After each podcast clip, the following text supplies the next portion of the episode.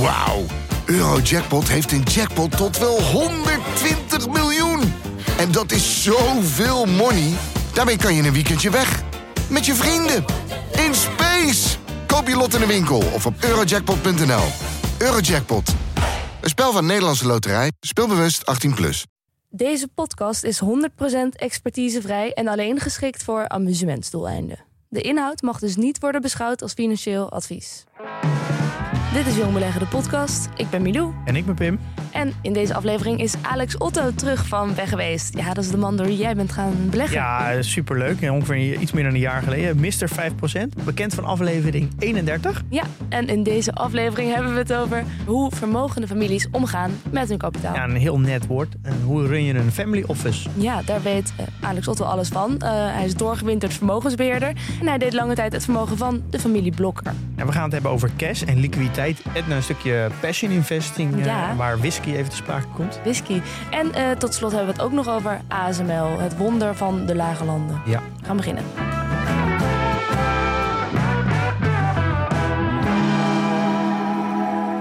Alex, welkom weer. Dank je, Willow. Ik zal je nog even kort voorstellen voor eh, de luisteraars bij wie het een beetje is weggezakt. Want het was natuurlijk nou, best een aantal afleveringen geleden dat je te gast was. Aflevering 31. Nou, we zijn nu bij. Dit is 94 of Ja. zo? Ja, dat is een tijd geleden. Ehm, dus, Alex, ja, in je tijd eh, als directeur beleggingen bij Delta Lloyd was je nou ja, een van de meest invloedrijke beleggers, denk ik, van Nederland. Je had van ruim 50 Nederlandse bedrijven meer dan 5% in handen. Mr. 5%. Vandaar de naam 5, Mr. 5%. Structureel beter gepresteerd dan de AX, wil ik toch nog eventjes eh, gezegd hebben, toch? Niet onbelangrijk. Niet onbelangrijk, inderdaad. Maar je bent ook een doorgewinterd beheerder van vermogen. Begonnen bij pensioenfondsen. eh, ja, bij Shell Pensioenfonds 18 jaar. ja. Eh, Delta Lloyd was natuurlijk ook het beheren van... eh, ja, 14 jaar Delta Lloyd. ja. Verzekeringsgeld. En je hebt je carrière volgens mij een beetje afgesloten... als beheerder van het vermogen van de familie Blokker. Dat klopt, ja. En laat dat nou net ook het onderwerp zijn van eh, deze aflevering. We gaan eh, erin duiken in hoe ehm, ja, vermogende families eh, met hun geld omgaan, hoe ze dat beheren. Even voor mijn beeld moet ik dan denken aan de quote 500. eh, Ik denk dat dat een goede opzomming is. Ik denk dat daar eh, de code op 500, ja, dat, dat zijn echt eh, eh, een groot deel ervan zijn overgegaan, of heel lang geleden al, of gaan nog over naar het opzetten van een eigen family office. Zodat ze het beheren van hun vermogen zelf in de hand hebben. ja. Ik kan me voorstellen, kijk, jij hebt dus ervaring bij die hele verschillende eh, soorten fondsen. Pensioen zal het anders doen da- dan Ja. vermogende families. Ja. Ja, hebben zij ook echt een andere manier hoe ze met hun vermogen om willen gaan? Ja, absoluut. Kijk, een- laten we beginnen met een pensioenfonds. Eh, een pensioenfonds heeft verplichtingen, heeft lange termijn verplichtingen. Dus die moeten hun, eh, eh, op lange termijn moeten ze pensioenen uitkeren. Dat betekent dus dat je eh, beleggingsbeleid daar volledig op afgestemd is. Ja. Hè, Want je ziet wel eens staatsleningen voor 30 jaar met een negatieve rente. Dan denk je, ja, wie belegt daar nog in? Want dan moet je eh, in feite geld op toeleggen. Nou, dat zijn dus pensioenfondsen. Dat, zou- dat zou een familie nooit doen. Dat zal een familie nooit doen. Kijk, een pensioenfonds heeft verplichtingen in de toekomst. En die is maar met één ding bezig. Zorgen dat hun portefeuille, hun beleggingsportefeuille... eh, volledig matcht met hun verplichtingen. Want ja, je wil niet dat je op een gegeven moment zegt tegen pensioen... joh, luister, we hebben iets te veel in aandelen belegd. Er is een oorlog uitgebroken. We kunnen de pensioenen niet meer uitkeren. Ja. Ja. Dus een pensioenfonds is eh, wat dat betreft alleen maar met lange termijn verplichtingen bezig. En als je kijkt naar verzekeraars, ja, in, in feite is dat het- hetzelfde. Een groot deel van verzekeraars zitten in levensverzekeringen, maar ook in schadeverzekeringen. Eh, ja, en daarin zul je altijd voldoende vermogen moeten hebben, anytime, eh, om uitkeringen te kunnen doen. Dus dat is een solvabiliteitsratio, is dat? Dat is een solvabiliteitsratio. Hè. Daar, zit een, eh, nou ja, daar zijn toezichthouders heel, eh, heel streng op. Ik weet nog dat in mijn tijd bij Deltoid waren er zogenaamd worst- case scenario's. Hè. Dan praat je over een crash scenario.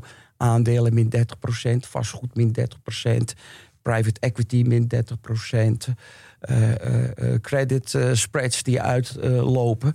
Ja, op dat moment zul je altijd in staat moeten blijven om je aan je verplichtingen Ja. als, als verzekeraar eh, daaraan te kunnen Zelfs in de slechtste tijden moet je nog steeds je verzekering Zelfs in de kunnen uitkeren. tijden. Ik kan me voorstellen dat dat extra lastig is, omdat eh, zeker in slechte tijden, nou, wanneer mensen heel veel claims zullen gaan indienen, is wanneer eh, hun huizen in de fik staan, bijvoorbeeld, dus misschien juist bij een ramp zullen mensen eh dat het, willen trekken. Met nog meer dan normaal wordt er naar, eh, wordt er naar verzekeraars gekeken.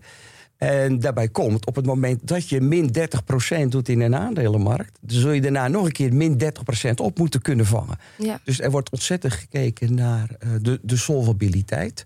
En hoe riskanter je beleggingsportefeuille eruit ziet, hè, lees veel in aandelen. Ja, hoe meer geld je op de balans zult moeten blijven houden om aan die toekomstige verplichtingen te voldoen. Ja. En er zijn natuurlijk toezichthouders die daar zeer uh, nauwlettend. En wat, en wat voor effect heeft dat dan op je, je keuzes die je maakt? Als het...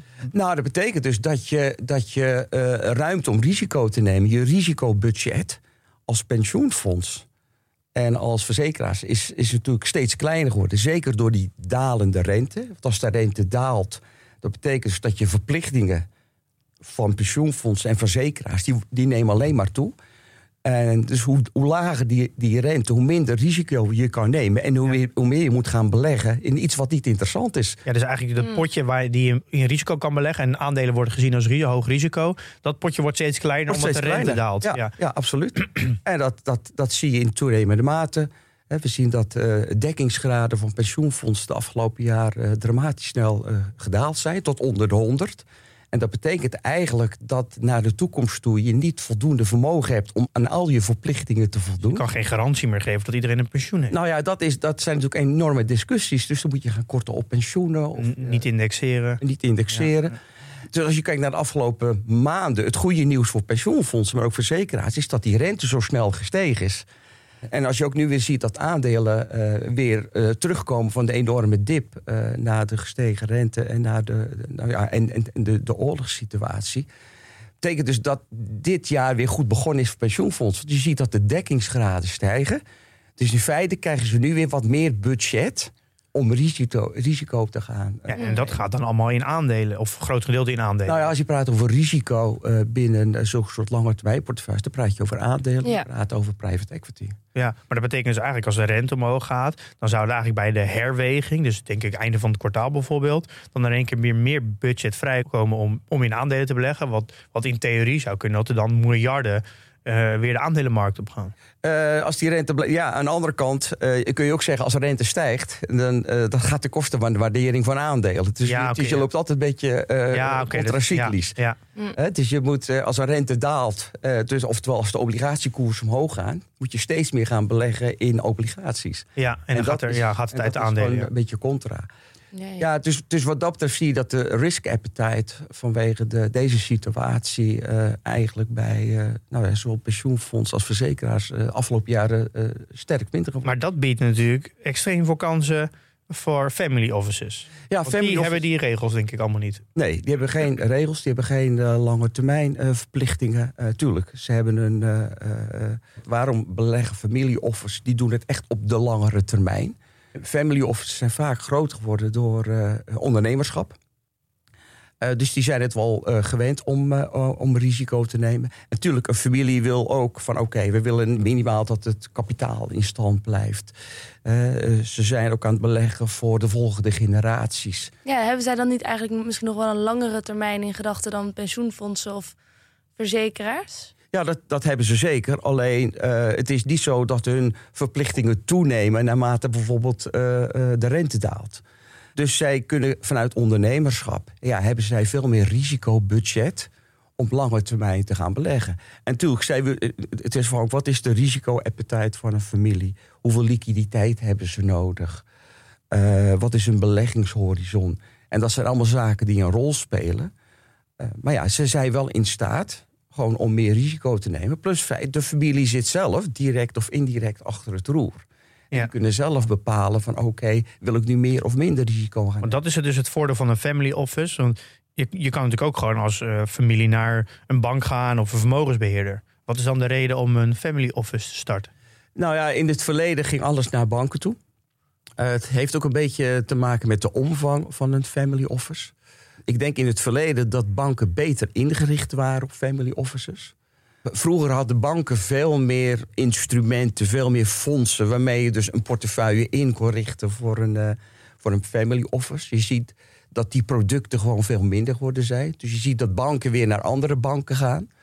En dat betekent dus in ieder geval dat de kosten uh, ook om, omhoog gaan. Dus in toenemende mate zie je ja, dat families besluiten om het zelf te gaan doen. En wat is dan de positie van Family Office eruit? Is dat, is dat een eigen bedrijf wat op zichzelf staat? Of wat is de constructie eigenlijk? Nou, als je echt eh, kijkt naar een professionele Family Office, dat is eigenlijk een groep van, van professionals die continu en alleen bezig zijn met het beleggen lange termijn van de gelden van de familie.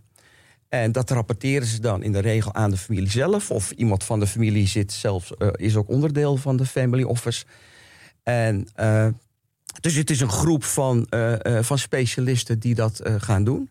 Hoe groot moet je zijn als family office om dat qua kosten te kunnen? Nou, dan kom je gauw bij, ja, ik denk bij, bij een vermogen van 100 miljoen, dat je in ieder geval voldoende hebt om de voldoende schaal hebt om dat zelf te gaan doen.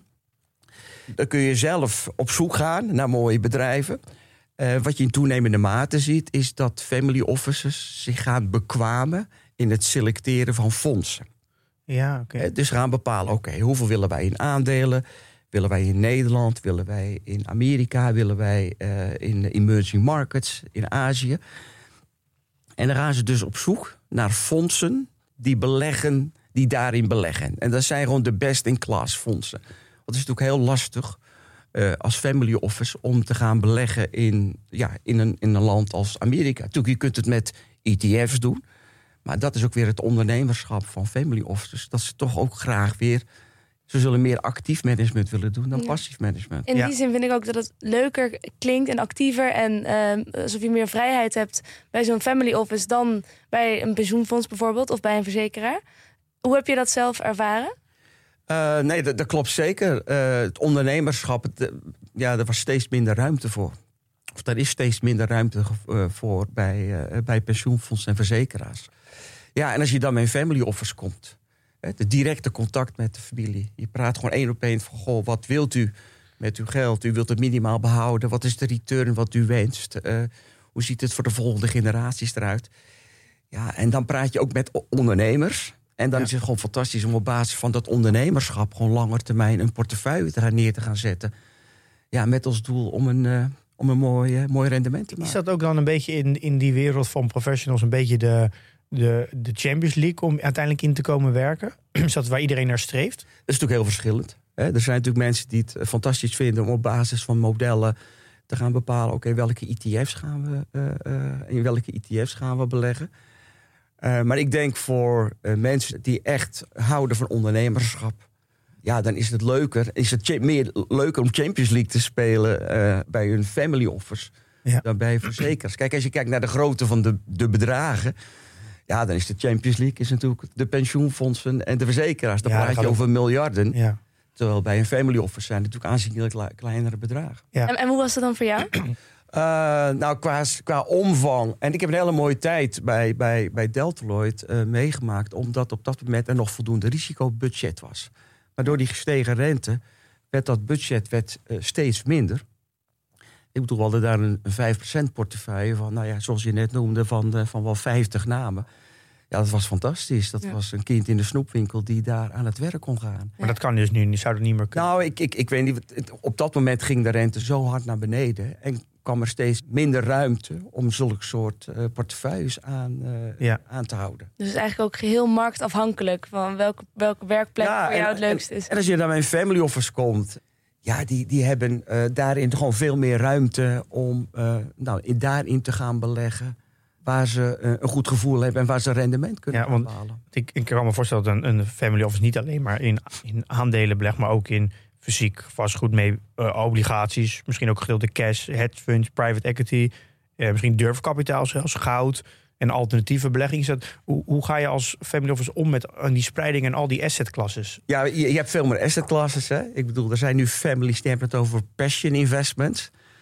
En dat is een fantastische kreet, passion investment. Ja. Dus dat ook weer, dat hebben we eerder... ja, waar moet je dan aan denken? Nou, dan praat je over beleggen in, in, in, wijnen, in, in whisky, in oh, ja. antiek, in ja. kunst in uh, klassieke auto's, in horloges. Je ziet dat, dat family office dat heel specifiek doen? Nou, die hebben er al veel meer ruimte in. Die kunnen dat veel makkelijker toe besluiten om daartoe over te gaan. En uh, dat kunnen ze ook omdat, en dat is ook het grote voordeel van een family office. Eh, hun verplichtingen zijn te overzien. Dus ze hebben veel minder liquiditeit nodig om aan hun verplichtingen eh, te voldoen. Ja. En, en, en, en, en dat is de belangrijkste eh, factor voor een family office, de illiquiditeitspremie. Dat is oftewel de premie die je krijgt omdat je zegt: hé, hey, ik heb gewoon vijf, zes jaar dit geld niet nodig. Ik bedoel, als je belegt in whiskies, ja, dan kun je niet zeggen: ik stap er nu in en over drie maanden ga ik er weer uit. De, de, de, de verhandelbaarheid is heel gering. Als je belegt in kunst, ja, dan dat doe je dat niet voor een jaar. Eh, het is niet echt een hele liquide markt waar je dat. Je, je zegt eigenlijk als, als dus geld minder liquide is, dat er daar dan eigenlijk ook een premie op zit, in, posi- Ja, in positieve zin, eh, omdat het niet liquide is. Dus je, je, je krijgt eigenlijk een hogere return, omdat je niet zomaar je geld eh, liquide kan maken. Nee, dat klopt. Ik bedoel, wat is het meest liquide aandeel wat er is? Royal Dutch. Dat kun je veel makkelijker verhandelen dan iets, een aandeel wat gewoon veel minder verhandelbaar is. Dus de liquiditeit, de illiquiditeit, als je bereid bent om te zeggen, dan stel als je je geld langer uitzet, dan krijg je meer rendement dan dat je het kort uitzet. Ja, ja. En dat zie je heel duidelijk terug bij eh, family office. Ja, als je een deel van je beleggingen illiquide aan kan houden, kijk naar private equity. Dat is niet beursgenoteerde bedrijven.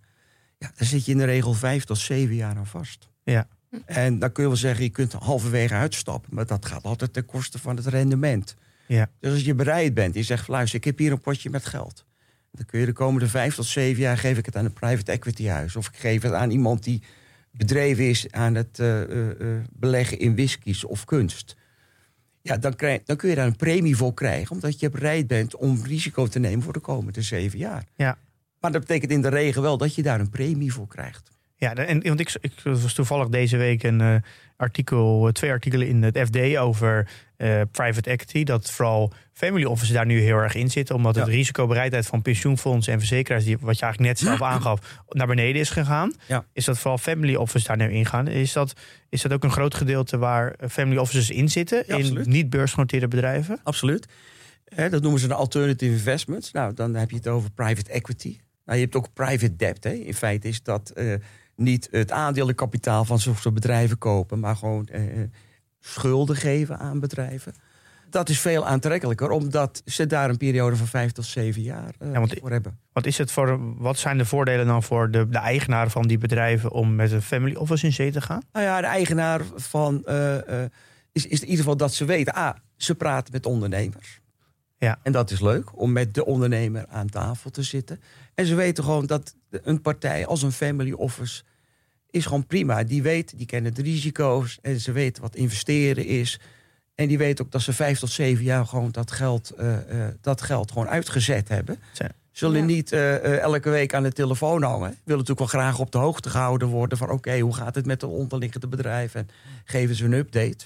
Maar ze hebben wel die lange termijnvisie. En dat is natuurlijk vele malen fijner om met een familiebedrijf zoiets eh, te gaan doen.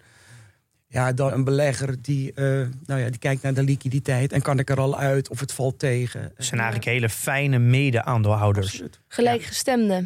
Gelijkgestemde. Ja, Ja. want heb jij daar zelf ook ver- verschil in gemerkt dat je om tafel zat met eh, participaties van eh, in zeg private equity participaties of beursgenoteerde participaties, dat je daar ook een, een heel een verschillende sfeer had? Nou, je hebt een hele verschillende sfeer. Het is niet beursgenoteerd. Dus dat betekent dat je nog veel vrijer kunt praten over hoe het daadwerkelijk binnen een, eh, eh, binnen een bedrijf gaat.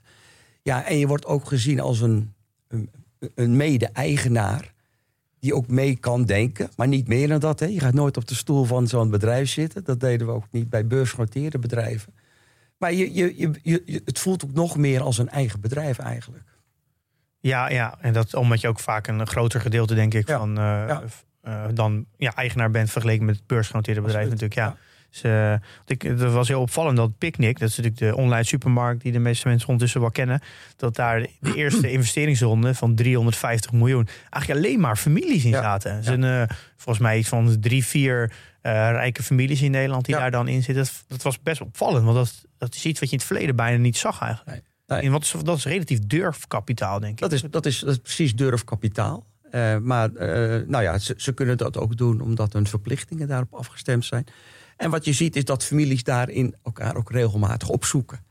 Weet je wel, er is altijd twee weten meer dan één. Dus eh, je ziet best wel dat er bepaalde eh, bedrijven zijn waar meerdere families in zitten. Hmm. En die elkaar dan tegenkomen. En eh, nou ja, daar ook openlijk met elkaar over kunnen praten. Dus je zou wel kunnen zeggen dat het een soort trend is. De opkomst van de family office.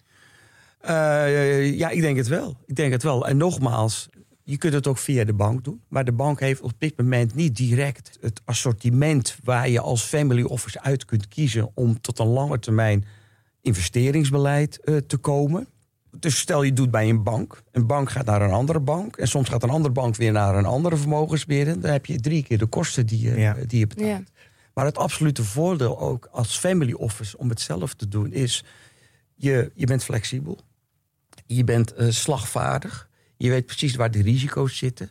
Je krijgt heel snel je rapportages. En dat zijn wel voordelen. eh, dat je in een toenemende mate ziet... dat family offices qua aantal eh, sterk aan het groeien zijn. Ja, want we hebben het nu heel specifiek over een single eh, family office. Natuurlijk vanaf 100 miljoen gaf je net aan. Maar ik heb ook eens veel gelezen over een multi-family Ja, office. Dus Ja. dan kan je bijvoorbeeld vier families bij elkaar doen... die allemaal 25 miljoen hebben. En dat stop je dan in één dus family office, een multifamily Ja. office... waardoor je dus de, de kosten van de office eigenlijk deelt in vier families. Ja. Dat, dat zie je ook steeds meer. Is dat, werkt dat eigenlijk exact hetzelfde? Alleen dan deel je met meerdere families die dezelfde Ja. normen en waarden hebben? Alleen wat belangrijk is, als je je met, met andere families dat gaat doen... je moet wel gelijkgezind zijn eh, Ja. eh, daarin. En dat heb ik wel gemerkt eh, tijdens mijn werk voor family officers. Er, is, er zijn nooit twee dezelfde family officers. Nee. Ah. Altijd er is een vaak al heel veel strijd binnen een, een familie. Dan moet je je voorstellen als er nog eens drie anderen bij komen. Ja, en ook een beleggingsbeleid. Kijk, eh, de familie Blokker zat heel veel in vastgoed... vanwege het feit dat het een retailbedrijf is. Dus je zal procentueel meer in vastgoed beleggen... dan, eh, dan Ja. een andere eh, eh, familie. Eh, nou, de ene familie heeft jaarlijks wat meer liquiditeit nodig. Eh, dus, eh, en dat is het voordeel als je het zelf doet. Hè, wat is de trend? Is eigenlijk, wat ik zojuist zei, van oké, haal mensen binnen, haal een team binnen die eh, zich bekwamen of eh, gespecialiseerd zijn in het eh, selecteren van fondsen. En dan praat je over private equity fondsen, aandelenfondsen, vastgoedfondsen, whiskyfondsen. Ja. En dat die op basis van de, de, de allocatie, hè, de strategische asset allocatie, die managers gaan selecteren en gaan monitoren. En op basis daarvan de eigen portefeuille in gaan richten. Want eh, als ik het dan goed zeg, je, je gaat in gesprek met de familie, dus de normen en waarden, de, doelen, de doelstellingen, de, misschien hoe, eh, ja, wat je precies wil bereiken. En dan ga je aan de hand van dat, of dat ga je vertalen naar een, een mix van verschillende assets. En, die, en, en dan gebaseerd op een eh, ja, specifiek allocatie met, met het, het risicoprofiel erbij. Precies. Kijk, en dan, kijk, we weten allemaal dat, nou, ja, dat je in aandelen eh, een bepaald. Dus je maakt een schatting. Wat, wat denken we de komende jaren eh, aan return te halen? Op aandelen, op private equity. Dus je gaat ook echt verwachtingen meegeven. Nou ja, dat is wel de basis van je assetallocatie. Ja. En het, ook daar is het zo dat hoe ho- hoger het verwachte rendement, hoe hoger het risico is. Ja, dus dat moet je dan ook delen. Van dat, dan moet je dus gaan vertellen dat als je hoger risico neemt, dat de kans is op. Ja, ja. ja. dat klopt. Kijk, private equity, je ziet bij de family offices. eh, volgens mij stond laatst in de UBS-rapport van wereldwijd eh, family offices dat 20 tot 25 procent van het vermogen in eh, private equity zit. Maar ja, je moet daar wel de tijd voor hebben om dat, om dat uit te zitten. En je weet ook, en dat is die illiquiditeitspremie. Ik stop in private equity. Ik kan er vijf tot zeven jaar niet aankomen.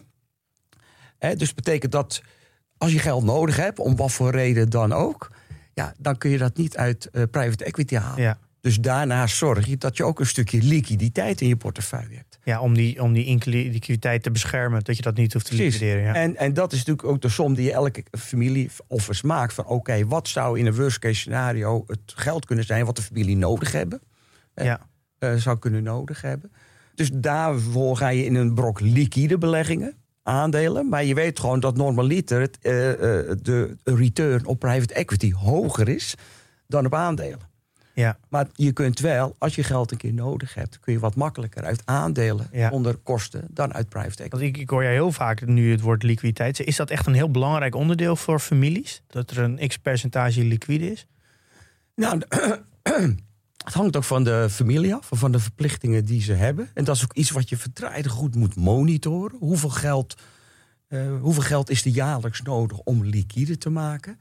Dat is een van de belangrijkste zaken die je nodig hebt om je beleggingsbeleid, je lange termijn Dus je beleggingsbeleid. zegt, eigenlijk, dan moet je de familie dus ook heel goed kennen. Want de- de- je moet eigenlijk weten wat de familie jaarlijks uitgeeft. Dus, Ja. eh, eh, Hoe vaak ze op vakantie gaan, of ze een keer een dure speedboot willen kopen. Dus dat soort dingen. Ja, dat, dat kan. Maar ja, wellicht kan het ook zijn dat het onderliggend bedrijf nog eens geld nodig heeft. Of het kan zo zijn dat het onderliggend bedrijf van de familie wellicht eh, ooit eens een overname wil gaan doen.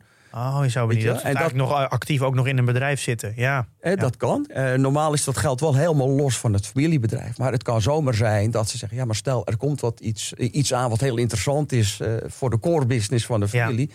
Dan is het wel fijn om dat geld te gebruiken daarvoor. Ja. Dat is iets wat je heel goed moet monitoren. Waarvoor je echt heel goed in gesprek moet gaan met de familie. Hè, dat doe je regelmatig. eh, eh, eh, en op basis daarvan kun je zeggen: oké, wat is de liquiditeit die je aan moet houden?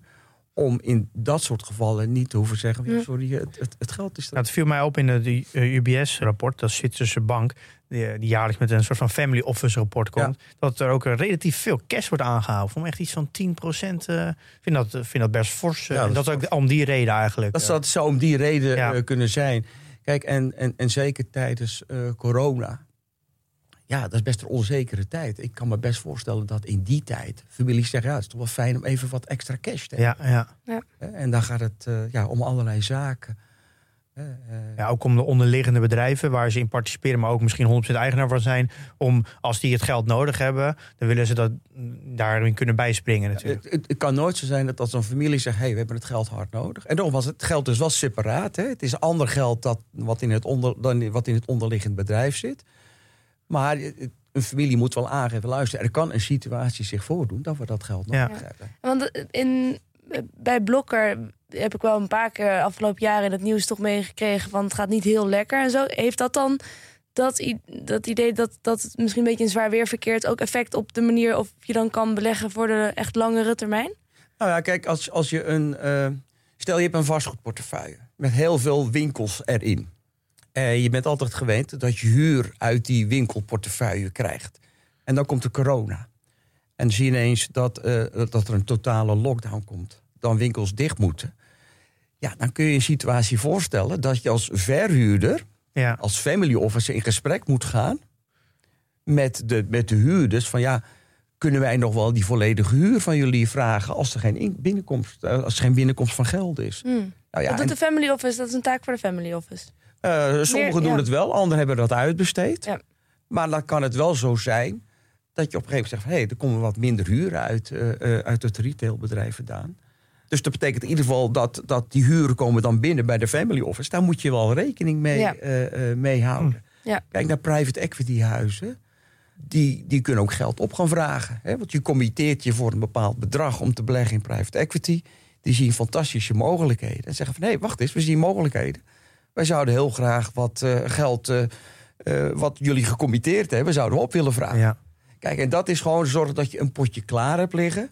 Potje kan ten tijde van corona is dat hoger dan ten Ja. tijde dat gewoon de economie blijft groeien. Maar dat is dus, is. Dat is wel echt een hele andere manier van vermogenbeheer. Want het gaat meer om vermogensbehoud. Want ik merk dat bijvoorbeeld familie Hall eh, en natuurlijk Warren Buffett is eigenlijk ook een beetje een familiebedrijf. Dat die alle, Familie Hall, dat, is- van de Holland America lijn ja, bedoel dat die ook alle Dat is familie van zijn vorm. Ja, van tevoren, die hebben ook Ja. heel veel cash. Dat kan je natuurlijk zien. Nou, ik weet nog dat Warren Buffett zei, eh, die heeft 150 miljard cash. Die zei volgens mij ook in het begin van corona van ja, ik weet niet wat er gaat gebeuren. Nee. Het is zo onzeker. Ja. Ik heb heel veel verzekeringsmaatschappijen. Ik wil gewoon heel veel cash houden Ja. om als, al die, als er wat gebeurt met mijn bedrijf, dat ik, daar, dat ik ze altijd in de lucht kan houden. Ja, Er zit een hele andere, veel meer in de gedachte vermogensbehoud, behouden wat je allemaal hebt, in plaats van vermogen creëren. Ja, dat klopt. Het is, eh, en dat zie je ook. Hè, als je kijkt wat is de gemiddelde doelstelling van een family office. In feite zeggen ze gewoon behoud van het vermogen. Meegaan met inflatie. Zorg gewoon dat je vermogen in stand blijft. En dat je je inflatie goed maakt. En dat je ook de onderliggende kosten goed maakt. Ja. Dat is al heel, dat is heel fijn. Ook naar de toekomstige generaties eh, toe. Eh, als je dan zegt, oké, wij kunnen eh, gezien onze verplichting of onze liquiditeitsbehoefte, kunnen wat extra risico nemen. Lees wat meer in illiquide beleggingen, beleggingen die je voor langere tijd vast moet zetten. Dat betekent dus dat je een hoger rendement kunt, eh, kunt gaan behalen. En dat is, dan, dat is dan de afweging, behoud van vermogen, het goed maken van kosten. En als je zegt van luister, wij hebben toch dat geld goed liggen en wij kunnen die illiquiditeitspremie pakken. Ja, dan ga je naar een, een, een, een verwacht rendement, eh, wat gewoon eh, nou ja, richting 10% Ja. gaan in normaal. Ja, want is, is private equity wel echt de, de, de assetklasse met het- waar je het hoogste rendement kan verwachten? Nou, als je historisch kijkt, Ja? eh, klopt dat wel. Ja, Ja, dan, dan, dan, op zich ook wel logisch, denk ik. Ja, dat, ja dat, dat, dat, dan, dan praat je toch over bedrijven die. Het is vaak een pre-IPO. Voordat het naar de beurs gaat, komt het in handen van een private equity huis. En wat doet een private equity partij? Zij gaan waarde toevoegen. Dus ze kopen een klein bedrijf. En ze gaan andere bedrijfjes erbij kopen. Beetje buy and, wat is het? beetje buy and build is buy and dat. build, ja. ja. En ja, gaan, gaan, hè, dat betekent in ieder geval dat, dat het bedrijf groter wordt, dat de kosten naar beneden gaan. Eh, je ziet dat er ook wel expertise is binnen private equity. ja die, die duwen ze bedrijf in, ja. En ze gaan het bedrijf eigenlijk naar een hogere, een hogere league brengen, qua size en qua kwaliteit. Op een hele hoge snelheid, ja. En dan komt er een moment dat, dat ze zeggen, hey, het bedrijf is gewoon rijp om weer verkocht te worden. En dan kun je dat gewoon onderling aan een ander bedrijf verkopen. Je kunt het ook naar de beurs brengen. Maar nogmaals, dat kost tijd. Dan ben je gewoon eh, vijf tot zeven jaar eh, bezig. Eh, maar dan zie je wel dat het rendement daar ook wel op, eh, eh, op afgestemd is. Is het iets wat particuliere beleggers ook kunnen doen? Dat is lastig, ja. Ik, volgens mij zijn er wel in Amerika private equity huizen die een beursnotering hebben. Het is heel lastig voor particulieren. Ja. Want dat is niet echt een goede afspiegeling van wat, dat, wat daar gebeurt.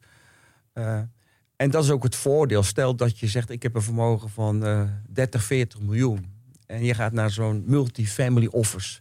Dat is weer een voordeel. Als je dan tien van die partijen hebt, die kunnen wat makkelijker meedoen aan een private equity deal. Dan één familie die te weinig vermogen aan. Ja, ja, ja. Maar dat is natuurlijk het. Als je in private equity wil, dan moet je zij bijvoorbeeld via een proces moeten of een hal. Want die, dan beleg je dus in. eh, Ja. Die zitten, die hebben een heel groot gedeelte van hun portfolio is in Nou, private je ziet equity. ook voor partijen, kijk naar de hal, hè, hebben natuurlijk fantastisch eh, gedaan, fantastisch track record. Nou ja, je kunt ook zien waar ze in belegd hebben.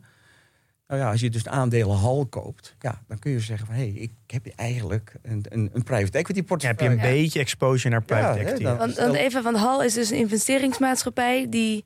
Dat is ongeveer de enige family office die beursgenoteerd is. Eh, denk ja, ik is niet echt een family office. Het is wel opgezet door de familie van de Vorm. Dus een groot deel van het vermogen zal ook door de familie van de Vorm eh, daarin zitten. Maar je kunt daar wel in beleggen. Ja. En waar beleg je dan in? Dan beleg je in de beleggingsportefeuille van een, een, nou ja, een, een soort family, office als, Ja. als, eh, als de HAL. Ja. Hè, als, eh, HAL heeft nu een bod uitgebracht op Boskalis. Stel dat het allemaal doorgaat, betekent dus dat je indirect in Boskalis kan beleggen. Ja, wat je normaal als particulier niet zou kunnen, eh, omdat het niet meer beursgenoteerd is. Klopt. Ja.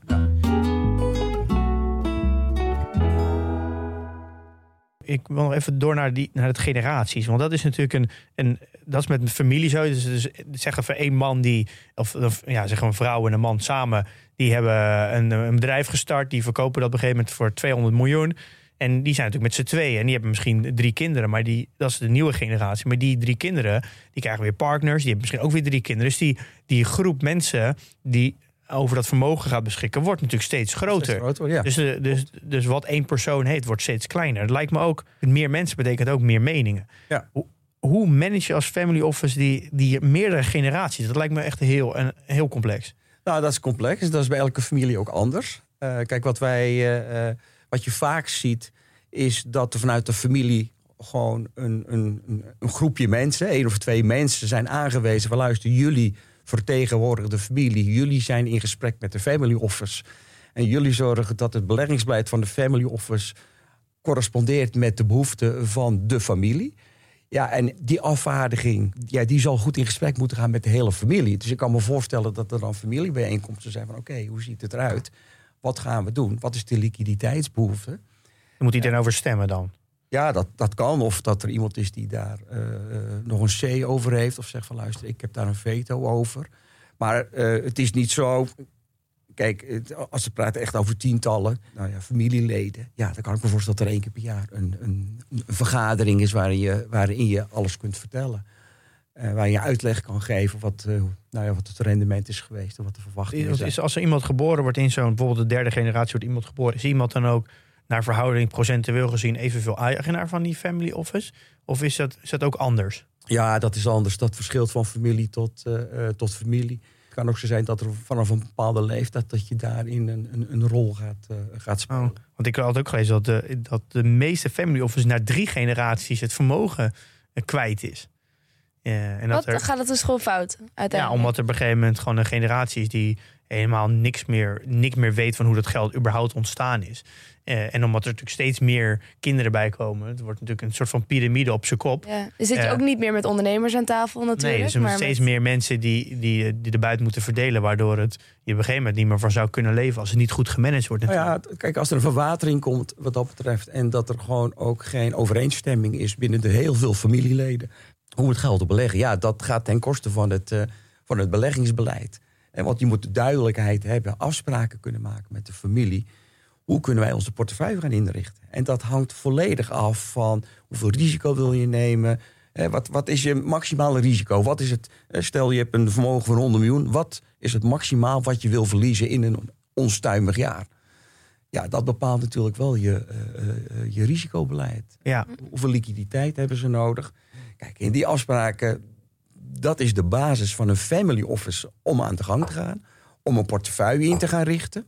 Daarvoor geef je elk maand of elk kwartaal geef je een verslag aan de afvaardiging van de familie. Vaak is dat de, de, nou, degene die uh, het bedrijf zelf uh, opgezet hebben, de pater familias. Ja. ja, en als dat duidelijk is en dat is helder... en er wordt halverwege de rit niet te veel aan getornd... ja, dan kom je op dat verwachte rendement wat je hoopt te halen. Ja. Dan kom je dan ook... ik kan me dus voorstellen, die, op een gegeven moment, die nieuwe generaties... op een gegeven moment, die zijn natuurlijk niet vermogen. Dus die zouden ook heel graag, denk ik, een groot gedeelte constant jaarlijks willen onttrekken om van te kunnen leven. Hoe worden daar regels over? Nou ja, dat zijn afspraken binnen de familie. Ik bedoel, daar, daar zal denk ik de, de familie, de pater familias, de, de, de eigenaar, de, Ja. de oprichter... ja, die zal daar wel heel goed over nagedacht Ja. hebben. En, eh, kijk, wat je ook vaak ziet met family officers... dat ze een brokje opleiding geven aan de kinderen. Ja? Dat je de kinderen meeneemt van... oké, wat is nu private equity en hoe beleg je erin? En waar moet je rekening mee houden? Is het ook een belangrijke rol voor, voor een family office om eigenlijk alle nieuwe generaties mee te nemen? Ja, in, maar het ligt aan hoe groot de, de, de, de family office is... en hoeveel, eh, wat de interesse is. Maar het is van belang om in ieder geval ook de toekomstige generaties mee te nemen. Van, hey, hoe werkt dat nu? En wat is nou het verschil tussen private equity en vastgoed? En wat zijn Ja. de risico's? ja. Eh, want dat betekent ook dat als zij in de toekomst besluiten gaan nemen... dat ze in ieder geval zoveel mogelijk kennis hebben... en weten wat de gevolgen zijn van eh, beslissingen die Ja, ze moeten Ja. eigenlijk leren om, om om te gaan met vermogen. Ja, absoluut. Dat is eigenlijk een hele belangrijk onderdeel van de family office. Nou ja, en, en, en wat je ook ziet is dat... eh, nou ja, we weten het allemaal. eh, ja, mensen die ineens veel vermogen hebben... die worden door heel veel partijen benaderd. Oh ja. ja. En, en, ja, en, wat je wil voorkomen is dat er dan besluiten genomen worden... of dat ze in zee gaan met proposities...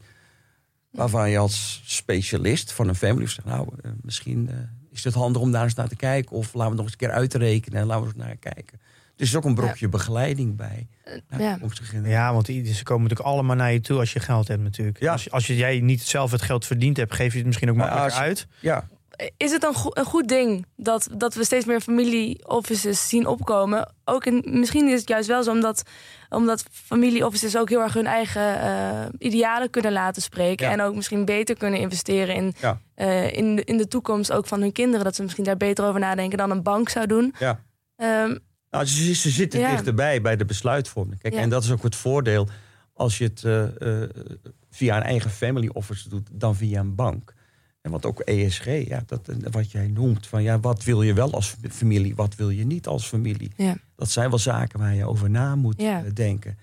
En het voordeel van familie is, kijk, het begint wel bij interesse. De, de, familie, de familieleden moeten het wel interessant vinden. Moeten er wel, hey, vind ik dit leuk? Dat is de basis om daarmee aan de gang te gaan.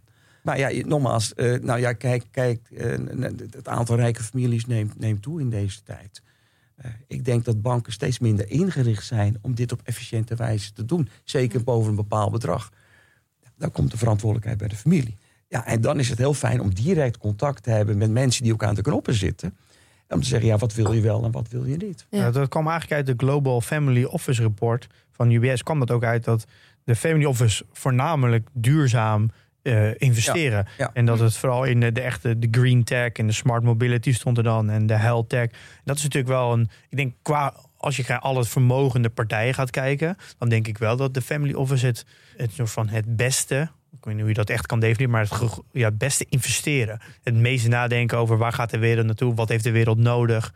Omdat ze minder gefocust zijn, denk ik, op korte termijn rendementen, zijn het misschien de betere investeerders. Ook op ESG-gebied, denk ik. Ja, nou absoluut. Plus feit, het is ook wel herkenbaar natuurlijk. Hè? Ik bedoel, eh, Je hebt natuurlijk ook een family imago in de, in de lucht te houden. ja. En je wil ook nog, ja, om- omdat er meerdere generaties ook aan tafel zitten. Ik denk dat een, ja, de, de laatste generatie die net geboren is, ja, niet wil dat er bijvoorbeeld alleen maar in olie geïnvesteerd wordt. Nee. Nou, en het laatste wil is dat je als familie aangesproken wordt op een bepaalde belegging in een een of ander eh, mysterieus eh, fout Ja. bedrijf. Dat wil Ja. je niet. Ja, wat zijn die dingen wel openbaar? Moet een familie ook verantwoording afleggen over... Nee. Oh. nee, dat is wel een heel verschil met werken voor een, een, een pensioenfonds of een verzekeraar. Mhm. Het, het, het, het blijft gewoon binnen de familie. Het- Ja. het- ze komen niet, natuurlijk, ze moeten wel een, een, een jaarverslag deponeren, maar gewoon puur wat het rendement is, hoe een portefeuille eruit ziet. Daar zijn in de regel families wel terughoudend. eh, Ja. eh. Ja, je kan er ni- bijna niks over vinden. De quote is dan een mooie bron. Maar ik, maar ik, ik, ik las ook dat eigenlijk de privacy, controle en comfort... dat zijn eigenlijk de drie belangrijkste dingen voor een family office. Ja. Ik kan me ook best wel voorstellen dat als je dus een ondernemer... die is succesvol, die verkoopt ze bij voor, nou, zeg even 200 miljoen... Het kan ook best wel als een als stress. Ja, dat klinkt misschien gek, maar als je in één keer 200 miljoen hebt. en je bent altijd gewoon ondernomen. je hebt het gewoon, eh, ja, gewoon hard gewerkt. En je, dat is jouw ding. en je moet in één keer 200 miljoen beheren. Ja, dat geeft gewoon heel veel stress, denk ik. Want dan, dan, ja, dan kan me voorstellen dat je daar iemand. eh, dat je een family office opzet. die dat allemaal voor jou. die gaat ontzorgen. Het is gewoon een buffer. En het laatste wat de meeste families willen is om in de spotlight te staan. Van kijk eens wat we gedaan hebben, waar we in belegd hebben. Ja, ook als bescherming, denk ik, voor ontvoeringen en allemaal Absoluut. soort dingen. Ja, Ja. ik snap Ja. dat op zich wel. Ja. De, de- de meeste families zijn daar heel terughoudend in. Ja, er is heel weinig over, over te vinden Ja. over vermogende families en over de, de participaties die ze doen natuurlijk. Ja, ja. Nou, ik denk dat het meeste nog terug te vinden is in, in, in, in, de, in de jaarlijkse quote top 500. Ja, Probeer ze een schatting te maken wat het vermogen gedaan heeft. Nou, er wordt natuurlijk gekeken naar onderliggende beleggingen.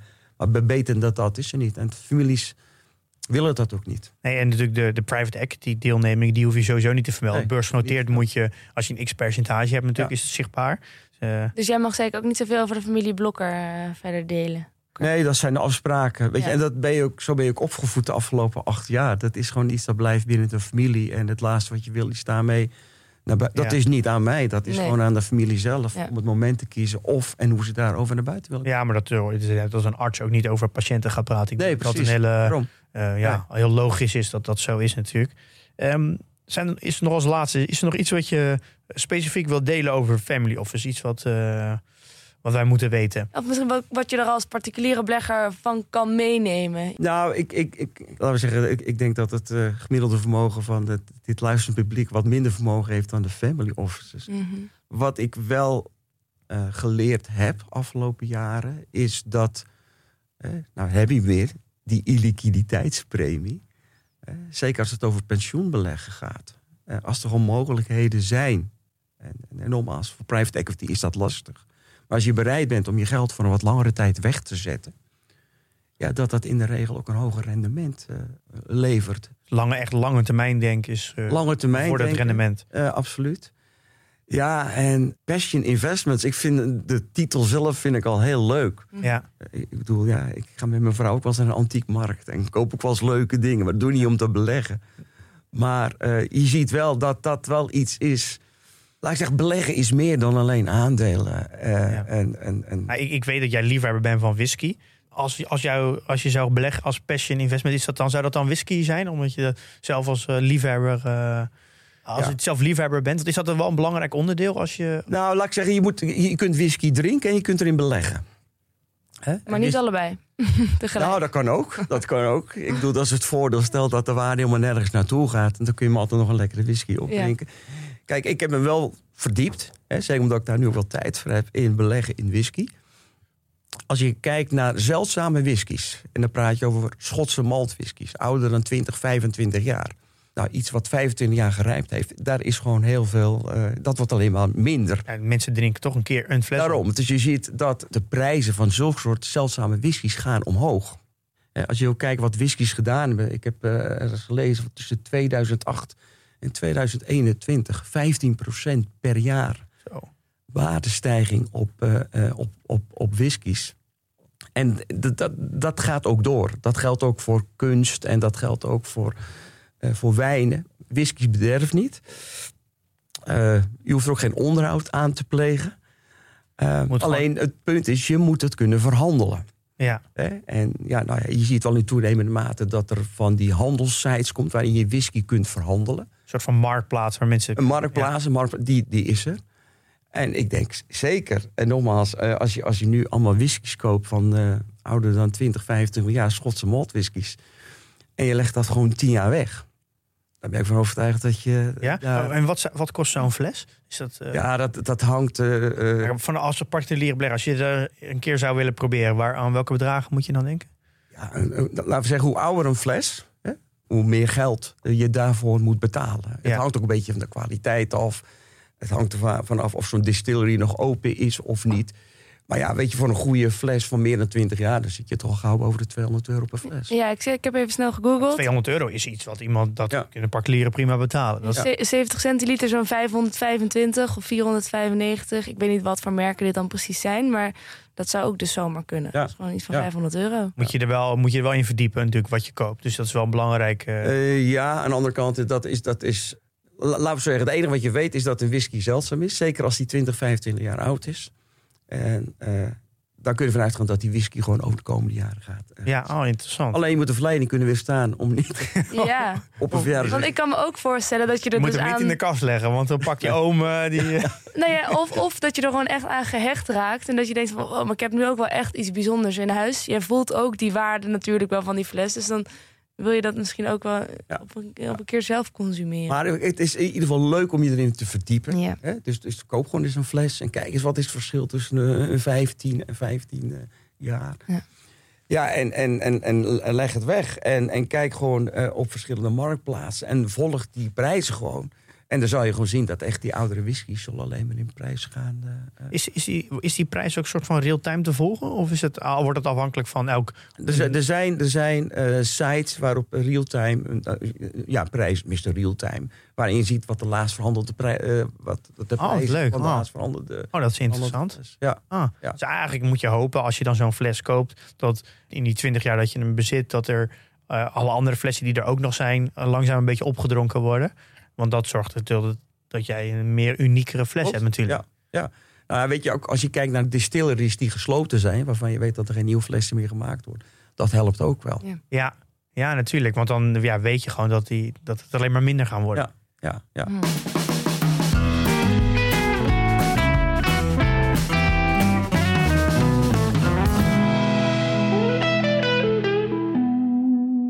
Even hebben over wat er allemaal nu speelt. We hebben, zijn met de Nasdaq even in een bear market beland. Min 20. Eh, En nu zijn we alweer flink opgeveerd. Hoe, hoe kijk jij eh, naar 40 jaar beleggingservaring naar de huidige markt nu? Nou, de snelheid waarmee alles gaat is, is echt iets van deze tijd. We zagen dat in corona. Eh, Binnen anderhalve maand ging wereldwijd de koers met 30% naar beneden. En we dachten allemaal van nou, eh, nu komt die helemaal echt naar beneden. En twee maanden later heb je gewoon die 30% weer eh, goed gemaakt. En als we nu kijken naar de situatie. in feite zitten we in een overgangssituatie. Van corona naar een oorlogssituatie. Eh, nou, door het, eh, door het opengaan van de economie zie je dat er heel veel vraag was weer naar grondstoffen. Dus de prijzen gingen omhoog, de inflatie stijgt, is gestegen, stijgt nog steeds, de rente stijgt. Ja, en dan krijg je nog zo'n ongelooflijk dramatische ontwikkeling als een oorlog, die daarbij ook. Dus je zit echt in een, eh, ja, in een wel een bizarre periode eh, op dit moment.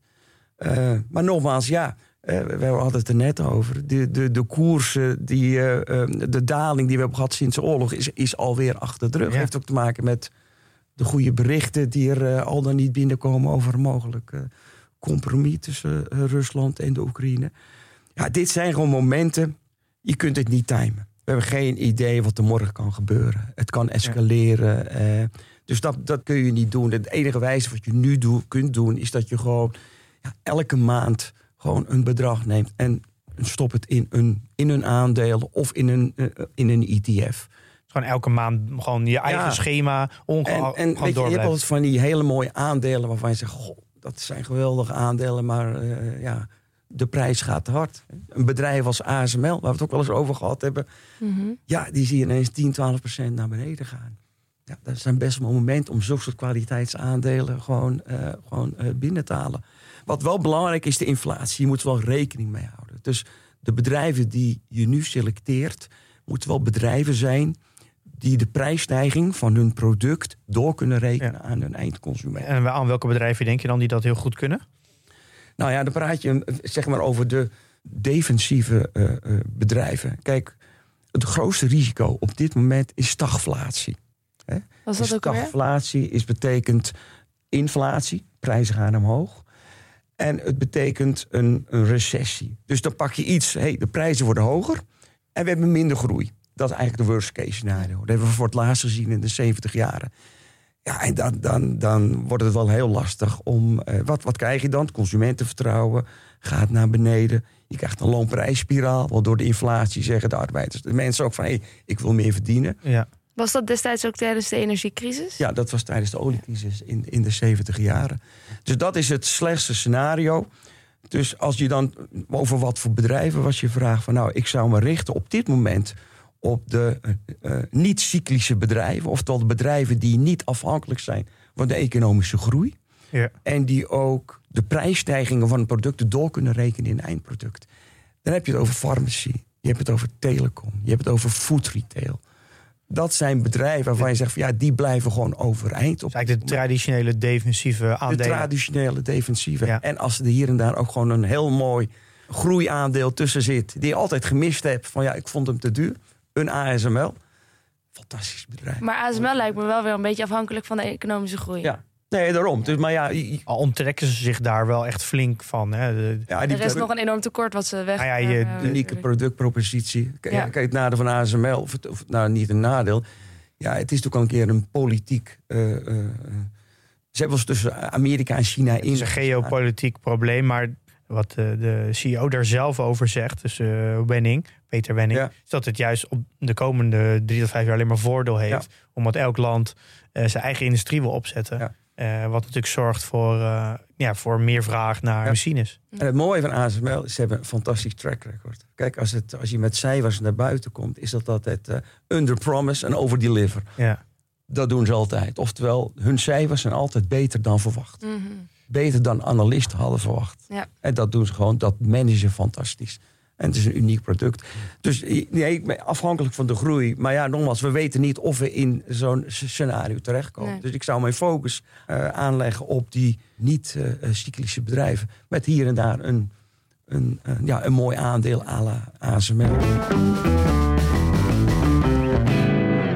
Ja, leuk dat ASML al even ter sprake komt. Want eh, de luisteraar krijgt nog een tip van ons. Of eigenlijk van Pim. Maar ik heb hem ook alvast even bekeken. Het is een, eh, een filmpje van CNBC over ASML. En over hun technologie en wat ze allemaal ontwikkelen. En ik kan je vertellen, het is echt mindblowing. Nou, ik, Mijn oren zaten te, te klepperen. Ja, dit is, ik, wat ik heel mooi vind is dat eh, wij hebben natuurlijk als Nederla Nederlands kijken wij heel anders naar Nederlandse bedrijven, ook hoe erover geschreven wordt. En ik vind het altijd interessant. Nou hadden we Adyen ook al getipt eh, in business breakdowns, waar een eh, Amerikanen over Adyen gingen praten. Ja. En nu hebben we CNBC die in, in 20 minuten verslag doet over ASML. En dan krijg je dus een heel ander perspectief op een Nederlands bedrijf, niet vanuit Nederlandse media. Eh, en ja, ik vond die documentaire heel leuk om te zien. Het voelt een beetje alsof Amerika eindelijk ASML heeft ontdekt. Kijk, ja. Eh, maar die, Ze zeggen ook erbij, het heeft eigenlijk roots in de US. Dat willen ze ook dat- even duidelijk Amerikaanse, maken. even ja. noemen. ja, ze claimen wel heel erg inderdaad dat het daar begonnen is. Ja. Eh, maar het is een waar ook de, de Peter Wending ook aan het woord komt. En ze gaan ook, ze laten die machines zien. Maar ik denk dat het een hele mooie samenvatting is van de kracht van ASML. Eh, het is zeker de moeite waard om even te kijken. Het is gewoon Eh, magie wat daar gebeurt. Je krijgt een soort rondleiding door de, door de gangen. En ze laten die machines zien die ze maken. En je denkt gewoon, nou, ik heb geen idee waar ik naar zit te kijken. Maar ik vind het fantastisch. Ik Ja, je vond bent het, ook trots op als Nederland. Ja. Hey, dat komt uit, nee, het is Ja. niet alleen Heineken. We hebben Ja. ook ASML. Dat is het het- wel. er zit een heel mooi stukje in. Waar hij vertelt dat hij zegt dat, dat ASML uniek is. Eh, ook uniek naar de suppliers. Maar dat de, de suppliers ook uniek zijn naar ASML. En hij zegt eigenlijk daarover: het is, het is een, een symbiotic relationship. En hij zegt erbij: ja, eh, sommige mensen zeggen erover dat het nog erger is dan trouwen. Want je kan namelijk niet scheiden. En dan geeft hij een lachje. En zo'n zo, ja, zo schimmig lachje van... Ja, wij zijn eigenlijk gewoon een extreme monopolist. En daar kan je gewoon niks aan doen. Maar hij verwoordt het natuurlijk heel anders. Ja. Maar dat lachje erbij, dat zegt eigenlijk hoe machtig hij is. Ja. Dat is, dat is ik, vind, ik vind het fantastisch om te zien. Dat lachje zegt alles over Ja. de kracht van ASML. Absoluut. En, en ook nog een andere rapportage eh, van NRC. Dat is een soort van long read. Ik merk dat er, zitten twee journalisten bij NRC. Die hebben ook het boek eh, de, Machine, de Machine geschreven. De machine eh, van Booking. Die gaan nu veel meer focussen op de Nederlandse techbedrijven. Want je merkt dat dat in Nederlandse media echt een soort van onderbelicht is. Eh, het zijn tegenwoordig eh, een van de grotere werkgevers van Nederland. Ja. Maar daar wordt nooit over geschreven. Booking is de grootste werkgever in Amsterdam. Er wordt eigenlijk nooit over geschreven. Er wordt altijd geschreven over Heineken, over Shell. Ja. eh, maar nooit over techbedrijven. Eh, en nu, NRC heeft een hele lange reportage gemaakt. 23 minuten lang over ASML. Ze hebben ze een jaar lang gevolgd. Echt een long read. Het is ook Ja. echt zeker de moeite waard als je meer wil weten over, eh, over ASML. Even credits for credits due. Eh, Mark Heijink is de, de redacteur die het artikel Ja, heeft geschreven. Ehm, nog het laatste woord, eh, Alex. Altijd leuk om hier te zijn. Vinden wij ook. En er is altijd wat te vertellen over beleggen. Ja, leuk hè? Het, eh, je valt nooit stil als het over beleggen gaat. Er Nee. gebeurt er constant wat. Wat gaan we volgende week? eh, Pim ben ik er even niet. Twee weken niet zelfs. Maar dan komt Dennis mij vervangen. Of nou, mij vervangen. Jullie gaan even iets heel anders doen, hè? Ja, Dennis, ja, wij gaan het samen doen, Dennis en ik. We gaan twee afleveringen even anders inrichten. Voor het eerst gaan we het hebben over bedrijven zelf. En Dennis en ik gaan twee afleveringen een in-depth analyse doen. Een soort van fundamentele analyse, een uur lang. Met z'n tweeën over één bedrijf. En we gaan volgende week gaan we het hebben over Spotify. Ja, we Ja. hebben daar allebei geen aandelen in. Nee. Eh, dus dat is denk ik juist interessant om een keer een bedrijf te analyseren waar we heel objectief naar kunnen kijken. Ja. Ja, sowieso een heel interessant bedrijf. Ja, ik denk dat de meeste mensen het wel kennen. Het zal de luisteraars aanspreken, denk ik. Dat denk Ja, ik ook, ja. ja. Eh, nou ja, dank Alex Otto dat je hier wilde zijn. Eh, dank Pim Verlaan van Jong Belegde Podcast. Dank Dag Nacht Media, moet ik tegenwoordig Podimo zeggen. Eh, en overgenomen. ja, ze zijn overgenomen, ja. En overgenomen. Maar dat gaat helemaal niks, geen verschil maken. Voor ons niet, nee. nee. nee. Dus ik hoef alleen nog maar één belangrijke boodschap mee te geven aan de luisteraar. Investeer in je kennis en beleg met beleid.